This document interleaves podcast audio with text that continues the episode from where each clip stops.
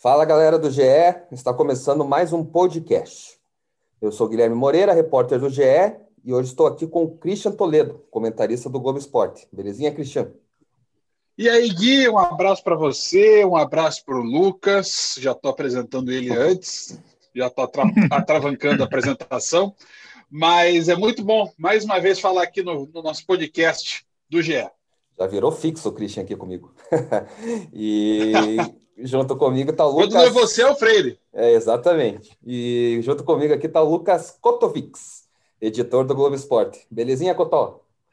Tranquilo, Guilherme, sossegado. Muito obrigado pelo convite. É, no, na semana passada, quem acompanhou viu que ele sabe que ele fugiu, mas de, dessa, dessa vez ele não ia fugir. Dessa vez não, eu falei, não, se você me chamar para o próximo, eu vou, e eu estou aqui. É, isso aí, como é, promessa é dita.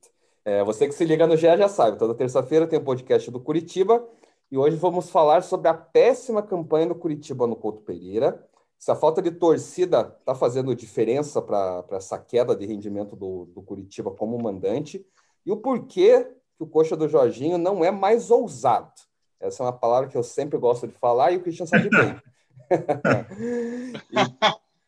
então vamos começar aqui com o Curitiba, né? A campanha em casa, e vou falar alguns dados. São oito pontos conquistados, com duas vitórias e dois empates e quatro derrotas. O aproveitamento é só de 33,3%. É... Duas vitórias com dois gols de pênaltis, né? Isso que vamos no debater também. Minuto. Exatamente. E eu queria saber, Christian, é, nos, nos, anos que o, que o Curitiba conseguiu se livrar do rebaixamento, né? Foi muito por força dessa campanha em casa, né? Conseguia fazer o, o fator casa no Couto Pereira e acabava no final eles com os pontinhos fora se salvando. É, ano passado subiu também com, com a força da, da torcida em casa e esse ano aí, por conta da Covid, a gente já não tem torcida e o Curitiba está muito mal jogando no Couto Pereira. É, como que você vê essa campanha do Curitiba como mandante, que é a penúltima é, entre os 20 participantes, né? Só um time está pior que o, que o Curitiba como mandante né, nesse começo, até o final do primeiro turno aí da, do Campeonato Brasileiro. Pois é, né? O tempo está tá passando, né? A gente já está aí com 17 rodadas. O Curitiba é um dos raros times que jogou as 17, né? Porque cada vez tem menos times no, no mesmo número de jogos. É, eu aqui olhando bem de passagem os números do Curitiba em brasileiros anteriores, é, eu vejo o Curitiba é, até no ano em que escapou do rebaixamento em 2016, se eu não me engano é o ano do Carpegiani, né? Isso. O, o, o Curitiba teve um aproveitamento muito bom em casa, mas escapou em 2016 é, também é, no, na reta final do campeonato com uma, um aproveitamento bastante ruim em casa. Então, é, é eu vejo o Curitiba. Eu, eu, não, eu não vejo como apenas o fato do torcedor estar tá atrapalhando, sabe? É, ou a falta dele, perdão, estar atrapalhando o, o Curitiba. Eu vejo que é uma questão até de filosofia de jogo. É, na primeira metade desse período, ou um pouquinho menos, né, que foi o tempo do Barroca, era um time tecnicamente muito fraco, é, com carências técnicas bastante visíveis. E agora que tem um elenco um pouco mais fortalecido, o Curitiba, dentro do Couto Pereira, não joga para cima. É, se a gente pegar os jogos do Curitiba dentro de casa, em que jogo o Curitiba foi dominante em relação ao adversário? Só agora contra o Santos e depois de tomar 2 a 0. Então é, é meio que até automático um, um, um predomínio, porque o adversário é, naturalmente é, se retrai. De resto, contra Inter, contra Flamengo, foram alguns minutos de bom futebol. E aí vem aquela sequência, né? Contra o esporte, é, dificuldade de um gol no finalzinho, contra o Atlético Mineiro, é, uma retranca total no primeiro tempo e depois uma tentativa de se soltar, contra o Vasco, aquele jogo danado, contra o São Paulo, pior de todos, certamente, né? Jogo medroso, jogo covarde do Curitiba, contra o Fortaleza, o Curitiba foi atacado pelo Fortaleza praticamente os 90 minutos e o último jogo. Então, é, é, eu acho que é claro que a ausência do torcedor faz diferença, mas o, não é só isso. Eu acho que há motivos muito mais é, muito mais importantes, relevantes é, do que a ausência do torcedor. É, com esse futebol que o Curitiba jogou dentro de casa até agora, nessas oito partidas, olha, é, infelizmente para o torcedor, nem 30 mil pessoas gritando talvez mudassem, é, mudassem os resultados que a gente está vendo. É, você falou muito bem, Christian, que o cenário dos do Jogos Curitiba está muito parecido, né? Primeiro tempo, o adversário, qualquer que seja, né, vem para cá e domina o primeiro tempo inteiro, ataca, ataca, é, às vezes faz gol, né? Às vezes já sai na frente e, e por outras vezes acaba não marcando, mas também o Curitiba não marca, né? E no segundo tempo que o coach começa a se soltar um pouco mais, né? E até nos jogos fora de casa também, o coach começa a soltar no segundo quando está atrás do placar e tem que, tem que buscar alguma coisa. É, Cotó, o é, que, que você pensa também do, dessa campanha como mandante do Curitiba, que mesmo ano passado, né, que tinha a presença da torcida no, no, no acesso, na Série B, e apoiava tudo mais, o Curitiba foi caindo também de rendimento, né? Foi mais aquele sufoquinho ali no final é, que acabou que acabou é, dando um empurrão para o acesso, mas já tinha essas dificuldades nos últimos anos, né? E agora, sem a torcida, tá pior ainda. É, pelo menos na Série A, eu até estava conversando há um tempo atrás com o Rodrigo Salvador, que é um é, influencer no Twitter. E uma, é uma grande personalidade do Twitter. Grande personalidade do Twitter. E ele fez um estudo bem interessante que mostra que o Coritiba ele tende, nos, pelo menos na Série A, a conquistar mais pontos na reta final do campeonato. E muitas vezes isso acontece, praticamente na maioria das vezes, né, isso acontece pela necessidade de vencer para não ser rebaixado. Porque faz um primeiro turno meia boca, né, para ruim, e aí chega nas últimas 10 rodadas, precisa vencer, precisa pontuar fora de casa para conseguir escapar do rebaixamento. E é, é prova-se que é uma tendência muito real justamente pelo, por esse péssimo primeiro turno que o Coritiba faz novamente. Eu concordo em gênero, número, número e grau com o que o Christian falou. É um primeiro tempo, todos os jogos praticamente, eu não, não tenho recordação de um primeiro tempo que tenha sido bom é, da equipe do Coritiba. Para daí, em alguns jogos, um segundo tempo em que o time se solta porque precisa buscar o resultado, exceto contra o São Paulo, é, pelo menos nas últimas rodadas, mas aí é porque já estava na frente do placar e era nítido que o São Paulo iria empatar de alguma forma ou de outra, né? Mas é, é preocupante até essa esse primeiro turno do primeiro turno do Curitiba em casa. Eu até estava é, conversando hoje com o Christian na redação é, a respeito de um até de um estudo ali, né, do Christian. É, eu esqueci o nome do, do rapaz do Globo Sport. Mas eu é, já descubro aqui. Bruno Imaizumi. E ele me mandou. É, ele me mandou um, um, um, gráfico de Curitiba e Atlético, e o Curitiba, na, nessa linha de 45 pontos, né? O 45, 46, 47 pontos que um time precisa para não ser rebaixado, em todas as rodadas o Curitiba está abaixo dessa linha. Então, ele faz uma campanha de rebaixado em todas as rodadas, de, desde a primeira até a 16 rodada. Isso é extremamente preocupante. Extremamente preocupante. Até para não. Você comentou, né, que não lembra de um, de um primeiro tempo bom do Curitiba. Eu lembrei, mas tive que dar uma, uma. Enquanto você falava, eu tive que ficar procurando a cabeça. Contra o Goiás.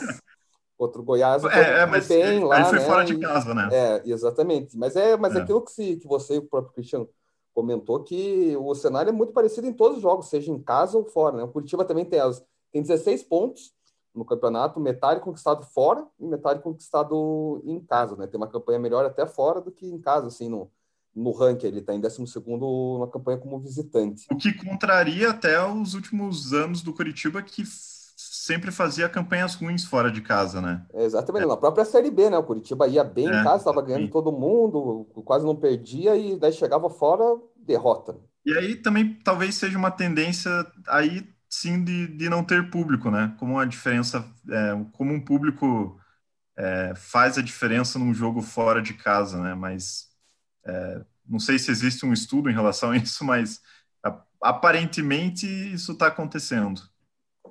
É, é, é, um fenômeno que, que atinge é, o, o que, que se viu sobre essa questão do público desde a volta do futebol. Aqui é óbvio é uma visão até mais empírica do que realmente baseada em dados, mas eles mais ou menos batem. é que quem é melhor,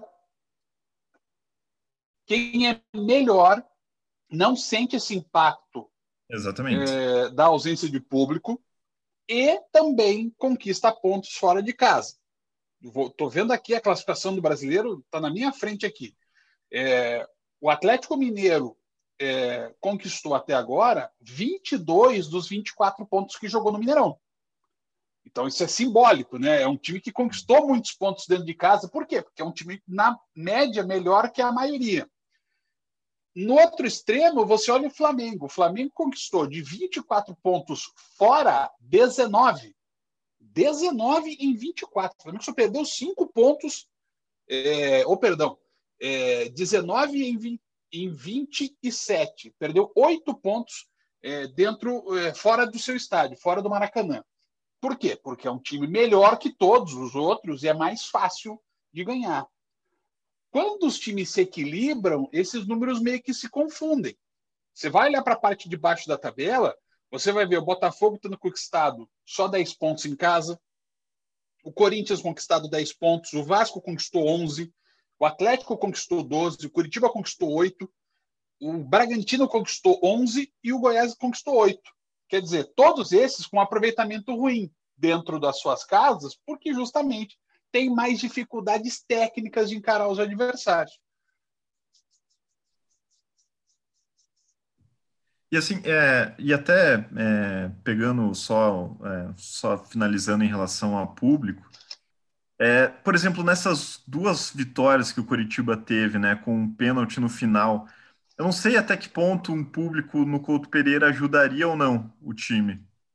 É, jogando mal, é, e aí a pressão da torcida talvez influenciar negativamente a mentalidade do jogador. Então.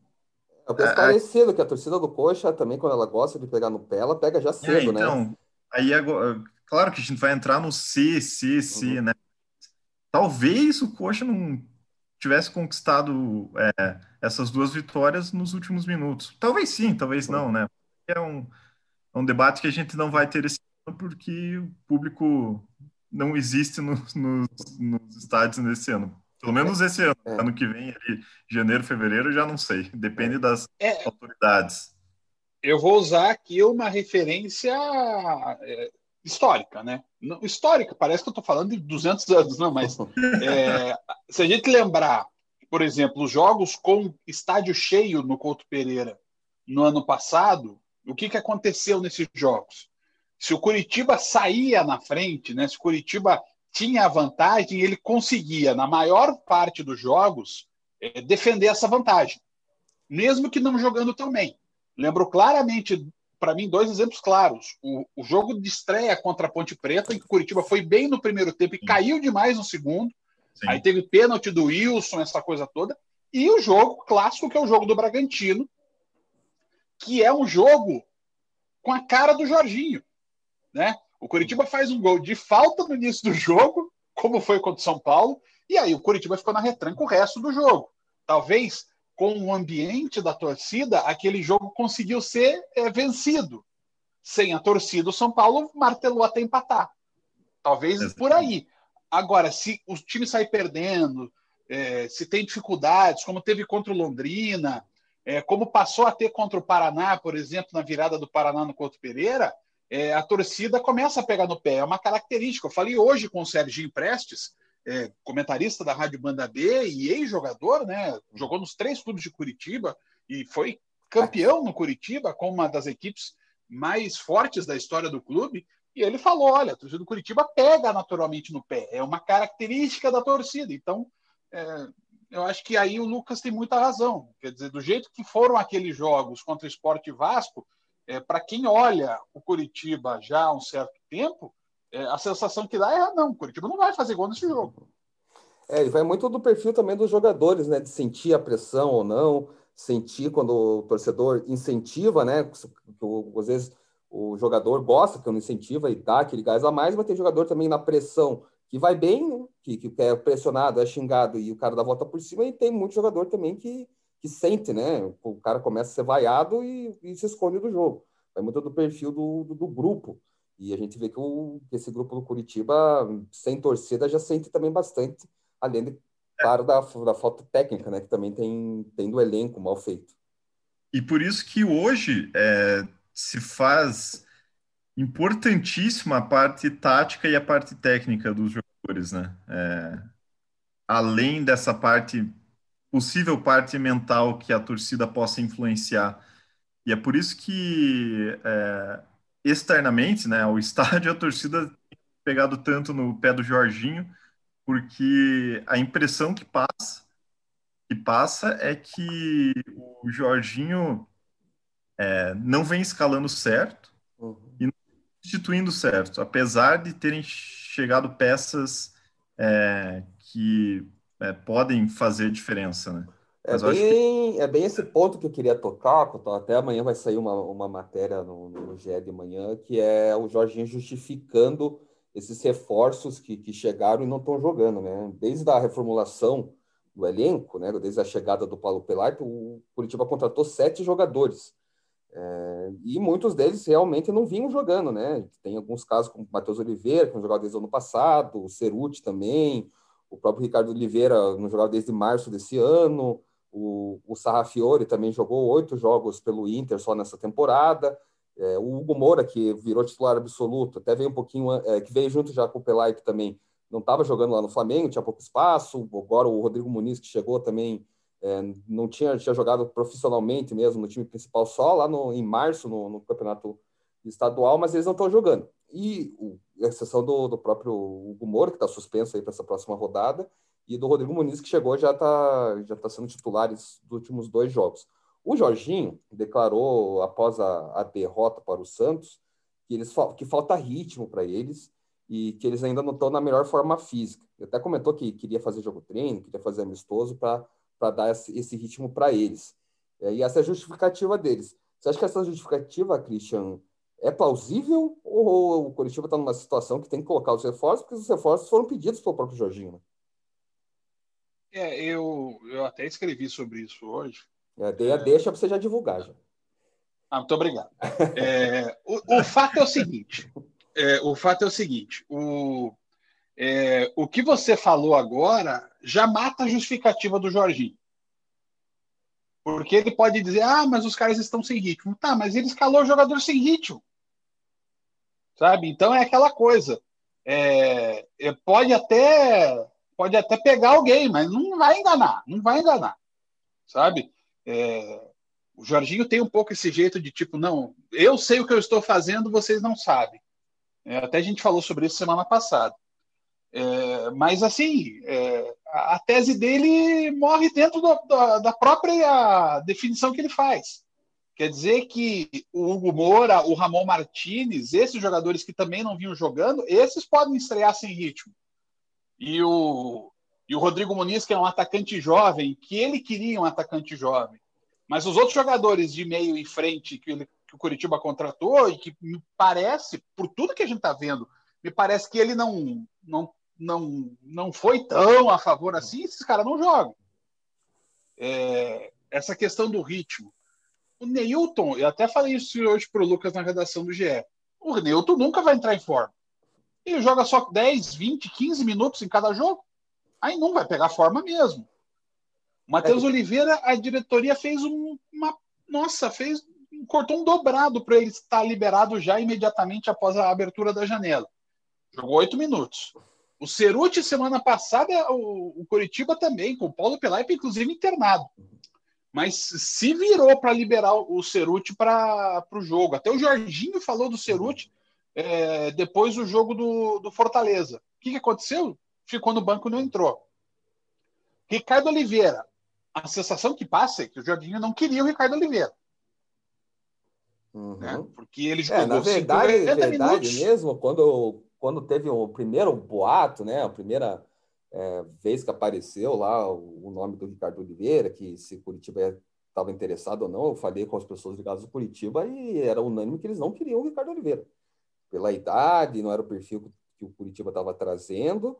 Aí leva 4 a 0 lá do, do Fluminense, no outro dia acerta com o Ricardo Oliveira. Né? Já é mais um exemplo do, da falta de coerência na, na, na contratação. É, e claro, para fechar, o Sarrafiore, que é que é o, o, o enigma do Alto da Glória. Tá é. até nome de filme isso, hein? É, o que acontece com, com o Sarrafiore, que não joga mais, né? É, ele é, é, estranho, né? Porque você bem comentou, os jogadores que, que chegavam, o Jorginho já estava metendo para jogo, né? O famoso chegou, já deu, já deu a camisa, foi para o jogo. E o, o Sarrafiore jogou ali um tempo é, contra o Vasco, e daí depois jogou só mais um, um pouquinho ali contra o Fluminense. O, o, próprio Ricardo Oliveira, quando chegou, já jogou também, jogou 55 minutos, e depois, só agora, né, apareceu contra o, contra o Santos aí por pouco tempo, né, 8 minutos, como você bem falou, Christian. É, o Matheus Oliveira chegou, né, foi registrado no outro dia, acabou entrando contra o Palmeiras durante o jogo, mas assim, já foi para o jogo, né, chegou, já foi para o jogo também, apesar que estava treinando um pouquinho antes. É, e o Ceruti foi o único que não pegou a camisa e já foi para o jogo também. Mas fica, fica é questionável, né, essa justificativa do Jorginho Cotó de falar que eles não têm ritmo de jogo, mas quando tavam, quando chegavam eles já iam para o jogo.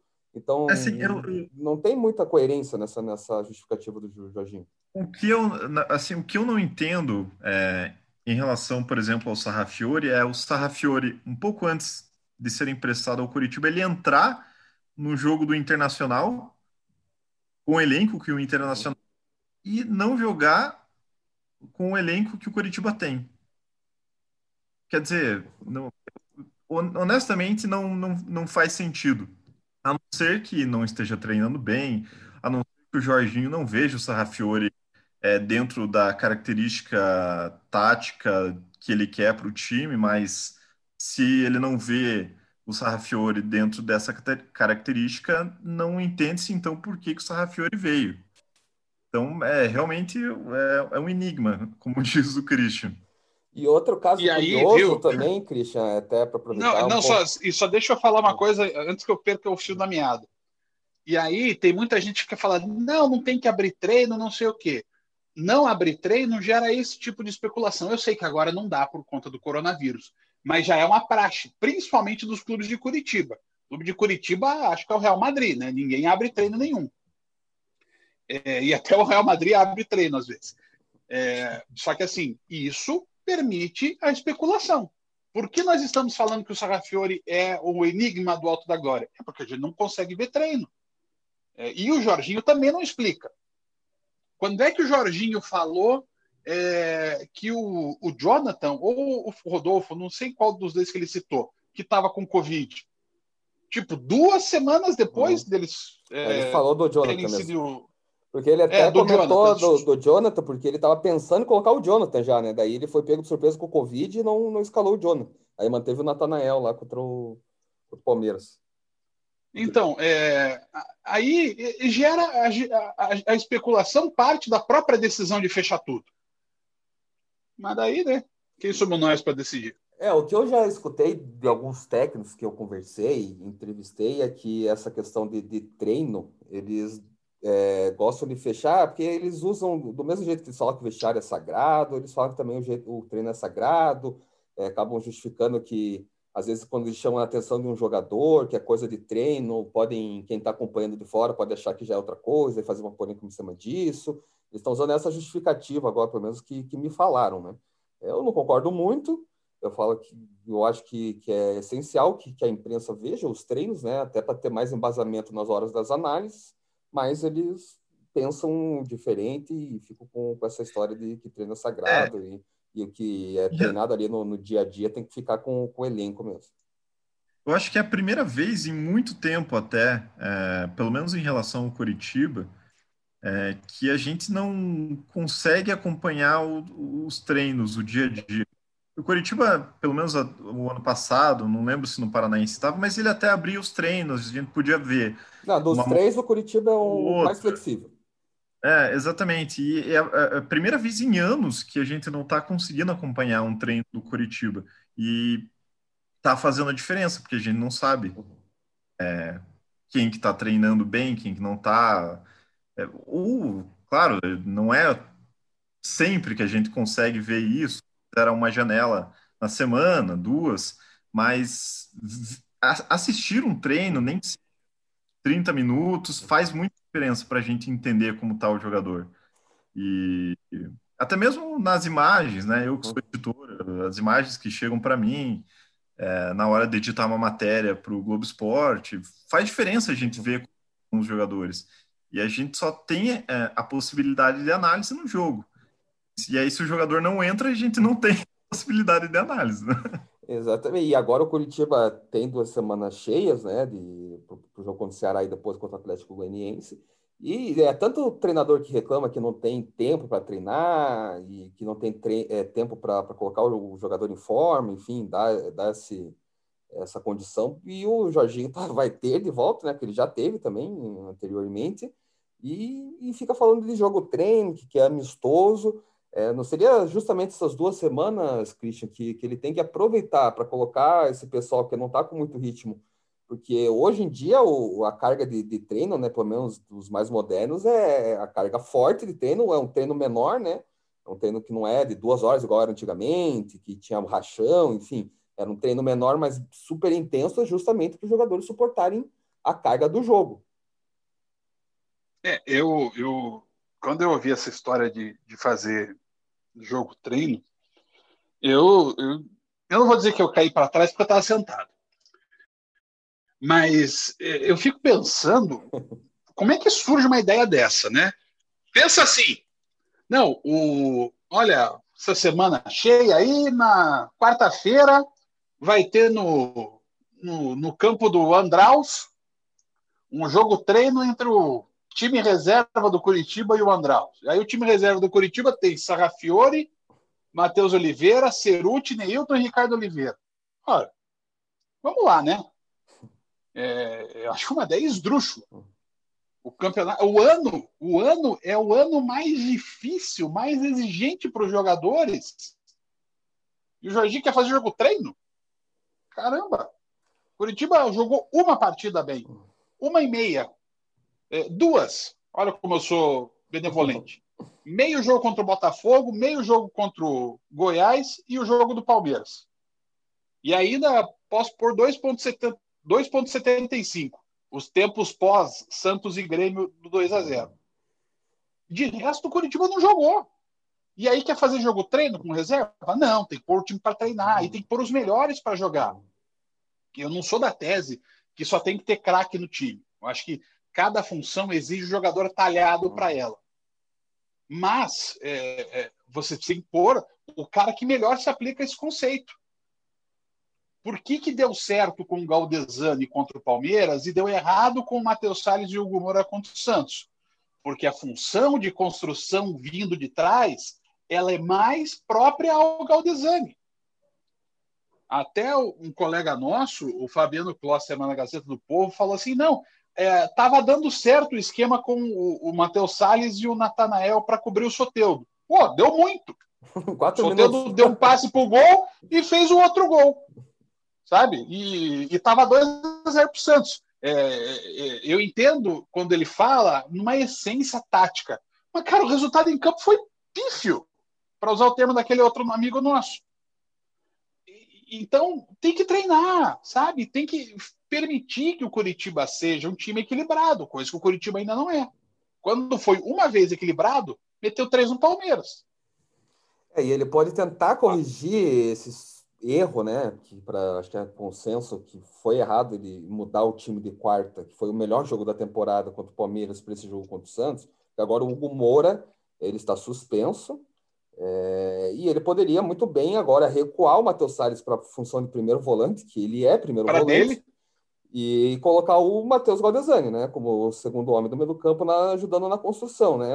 Então, assim, é, são jogadores diferentes, porque daí não está o Hugo Moura como estava contra o Palmeiras, mas as funções são as mesmas, né? Seriam o Matheus Salles fazendo a do Hugo Moura e o Matheus Galdesani fazendo o que ele fez contra o, o, o, Palmeiras. Você acha que ele vai é. nessa linha, Cotó? Ou ele vai colocar, por exemplo, um Ramon Martinez no, no lugar do, do Hugo Moura, que é um cara que é mais marcador, que tem mais uma pegada no, parecida com o Hugo Moura?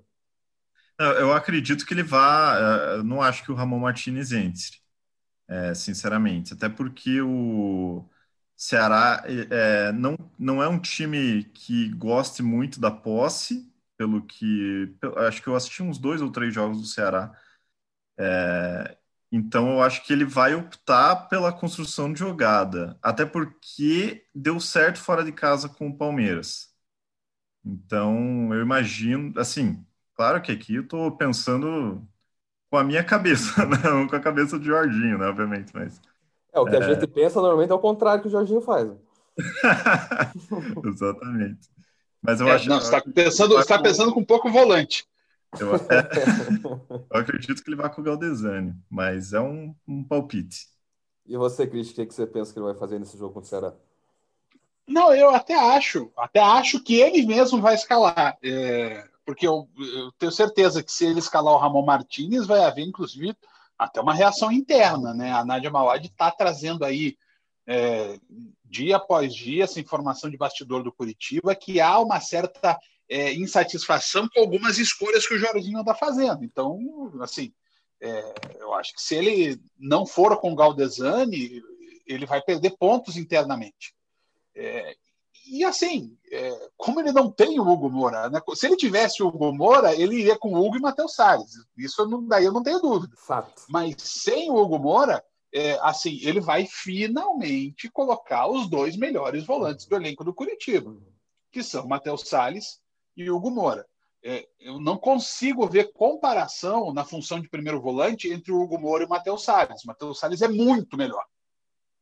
Então, só que daí você coloca um jogador inferior como titular, tira o Matheus Salles da dele e você perde uma saída de bola com, com passe.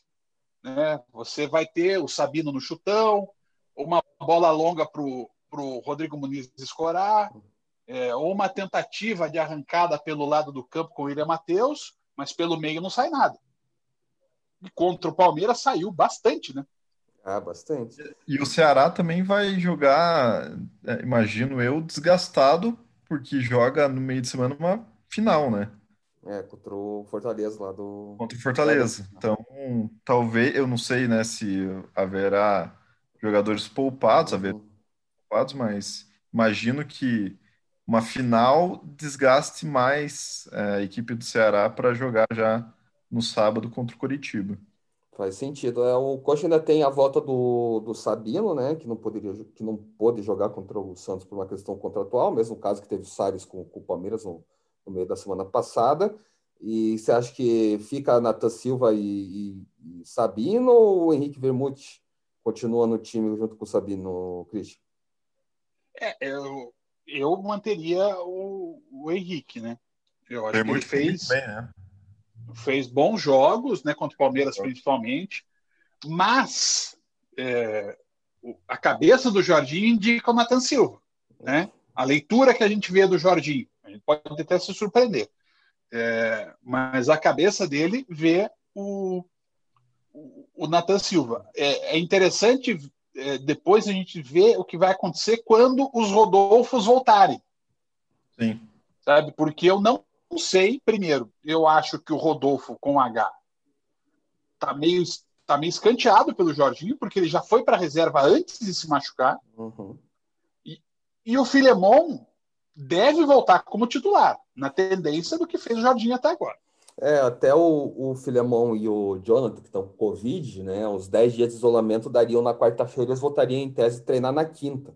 Mas como o Coxa daí já viaja na sexta, não sei se um treino seria suficiente para eles é, viajarem ou jogarem já, ficarem disponíveis para sábado. Mas já para o outro domingo contra o Atlético acho que já fica mais essa dúvida mesmo. O Filemão já volta como titular. O Jonathan, que o Christian lembrou bem ali, o Jorginho na coletiva indicou que o Jonathan seria titular se não pegasse o Covid, né? Ia retomar esse posto de titular do Natanael. Então, acho que para os outros próximos, para o jogo lá do o Atlético Goianiense, pode ser que tenha esses dois jogadores no time titular e na formação nova do, do Jorginho. O que, que você pensa, Cotó? O Natan ou, ou o Henrique nesse jogo contra o Ceará? Eu preferia o Henrique, mas sigo na linha do Christian, acho que vai o Natan. É, que é que, o que a gente comentou, né? A gente prefere um e o Jorginho escala o outro, e a gente que, que espere para cornetar quando acabar o jogo. É. é mais ou menos isso. Então vamos. Então fechamos, né? Os outros próximos dois jogos, como a gente já comentou, é o Ceará no sábado lá no, no Castelão e depois o Curitiba fecha o primeiro turno com o Atlético Goianiense no, no outro domingo no Couto Pereira. O... É, e, a rigor. E... Ah, perdão. Diga, Lucas, diga. Não, é só é, lembrando, né, que é, é, eu acho que eu escutei uma coletiva do Jorginho falando que ele queria de 20 a 22 pontos nesse primeiro turno, né? É, ele queria 25, né? Daí foi abaixando já. Daí foi abaixando, né? Para conseguir, tem que ganhar as duas, né? É. Pra chegar tá nessa com, meta. Tá com 16 pontos, teria que fazer pelo menos 4 para atingir 20, né? Ele falou que o 20 Na é o mínimo. Teoria, são dois dos times que são o campeonato do Curitiba, né? É. Liga lá Exatamente. Mas, mas Ceará e Atlético Goianiense, pelo menos até a saída do Wagner Mancini, o Atlético Goianiense estava indo muito bem. Uhum. E o Ceará tem um time muito bem treinado também. É. Então, é, é, eu vejo assim. Não é, não é a, na teoria, a teoria é uma coisa, a prática é outra, bem diferente. É, o, o Lucas tem toda a razão. É, são jogos que o Curitiba tem que pensar em ganhar, é, tanto o Ceará fora quanto o Atlético Goianiense em casa. Mas os dois times jogam um futebol mais consistente que o Curitiba. O, o Ceará é um time, e aí volta aquela situação que o Lucas lembrou. O, o Ceará é o tal do time reativo, né? É um time que se, se retrai bastante, se retrai bem, forma duas linhas à frente da zaga, é, mas sai muito rápido. Sabe, com o Fernando Sobral, é, por um lado, tem o Ricardinho, que se projeta muito pelo lado direito e é um ótimo volante. É, o Sobis faz bem essa movimentação para abrir espaços. O Vinícius, é, não vou chamar de Vina, vida para mim é o que tem no cachorro quente. É, o Vinícius é, se movimenta muito bem, ele sabe ocupar as costas dos volantes, então é um time muito bem arrumado. É, ah, mas por que o Ceará não está tão bem no campeonato? Gente, né, a gente tem uma diferença técnica de alguns times é, e financeira que impede né, que times medianos vão mais para cima na tabela. Está vendo o exemplo do Vasco, que subiu o monte, foi caindo, o esporte da mesma forma. E o Atlético Goianiense continua jogando bem. É só ver o que o Atlético Goianiense conseguiu, até um dado momento do jogo do sábado contra o Atlético, é, conseguiu encarar o Atlético com um a menos, inclusive saindo na frente. Então, são jogos bastante difíceis para o Curitiba. É, e ambos os jogos o Curitiba vai precisar ter uma postura afirmativa em campo. Porque Isso. o jogo, por exemplo, do Ceará, se o Curitiba ficar esperando, o Ceará vai ficar esperando, o jogo vai acabar 0x0, a bola no centro do campo. Assim, é, é, é, me parece que internamente a vitória contra o Palmeiras deu um respiro para o Jorginho, em se tratando de cargo, mas se não desempenhar um bom futebol contra o Ceará, aí eu acho que já volta à mesma ao, ao, mesmo ponto em que ele estava antes do jogo do Palmeiras, contra é, o Palmeiras. Esses dois jogos eu aí são. Eu tenho essa impressão. São bem decisivos aí para o Jorginho novamente, né? Ele deu um respiro, mas já voltou aí a perigar esses dois jogos até o final do turno. Até que daí vai ter um turno, né? Para o Curitiba tentar se recuperar de volta, tentar mudar de treinador mas são dois jogos decisivos. Então, Jorginho, se você estiver escutando a gente, seja ousado, cara. Jogue esse time um pouquinho mais de ofensividade, que quem sabe o Coxa saia dessa. Assim, Ou a gente pode falar o seguinte, né? Não, Jorginho, escala o Ramon Martinez, escala o Nathan Silva, é, isso, coloca. É, né, que daí ele fala, não, eles estão falando isso, vou fazer o contrário, vou pegar eles. Essa coisa, vai que, né? Tá certo, viu? Eu, queria... é, eu, eu até eu até vi uma evolução contra o Santos. Eu acho que o Curitiba é que mais uma vez foi, acho que foi o mesmo a, a, mesma postura contra o Grêmio, né? Você sair atrás 2 a 0 já no primeiro tempo te obriga a ir para cima, né? Mas é mais é, por necessidade, né? Seu contra o Palmeiras, né? Mais por necessidade, é. exatamente. E o adversário, o adversário dá uma descansada, né? É, naturalmente, né? Vem para trás. Naturalmente. Naturalmente. Mas é isso. Você ficar 100% do tempo pressionando, né? É isso aí. Eu queria agradecer, já estamos indo quase para 40 minutos de papo, né? Fomos que fomos Opa, falando. Desculpa.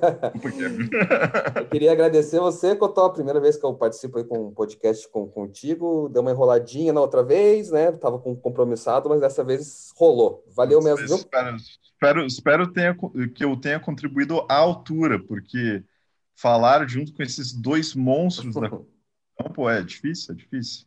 Obrigado é. pela minha monstruosidade. Valeu, Cotó. Christian, queria agradecer você também, né, pela é, disponibilidade de sempre de comentar aqui no GE do Curitiba. No GE não, no podcast do não, GE foi, do Curitiba. Foi, foi muito bom mais uma vez, é, dois ex-alunos aí, eu fico até envaidecido. É, primeira é, prima. É, é, mas assim, é, é, eu acho que a gente espera ver, né, a, quem não, a quem acha, não, estão torcendo contra, não sei o quê. Mas a gente quer ver é, os resultados positivos. E a gente sabe onde é possível tirar mais desse time do Curitiba. É time para ir para a Libertadores? Não. Mas é um time que poderia ter um campeonato bem mais tranquilo. Não precisa passar, é, não precisava nem passar sufoco. Então é isso que a gente espera desse time. Só que assim, depois de um dado momento, né, Guilherme, é, você passa 17 jogos, quase metade do Campeonato Brasileiro, é, o momento do Curitiba é chegar em 16 A partir disso, tudo é lucro. E mesmo assim, ainda é possível produzir mais do que o Curitiba produziu. É, a gente tem que ter a certeza de que o jogo do Palmeiras pode ser a regra porque por enquanto ele é a exceção, né? Exatamente. Tem que ser mais competitivo, né? É, então, lembrando que no sábado já acompanha Ceará e Curitiba pelo tempo real. A gente fica por aqui e te convida para conferir toda terça-feira o nosso podcast. Claro, fica sempre ligado no GE, com toda a cobertura diária do Curitiba. Valeu e até semana que vem.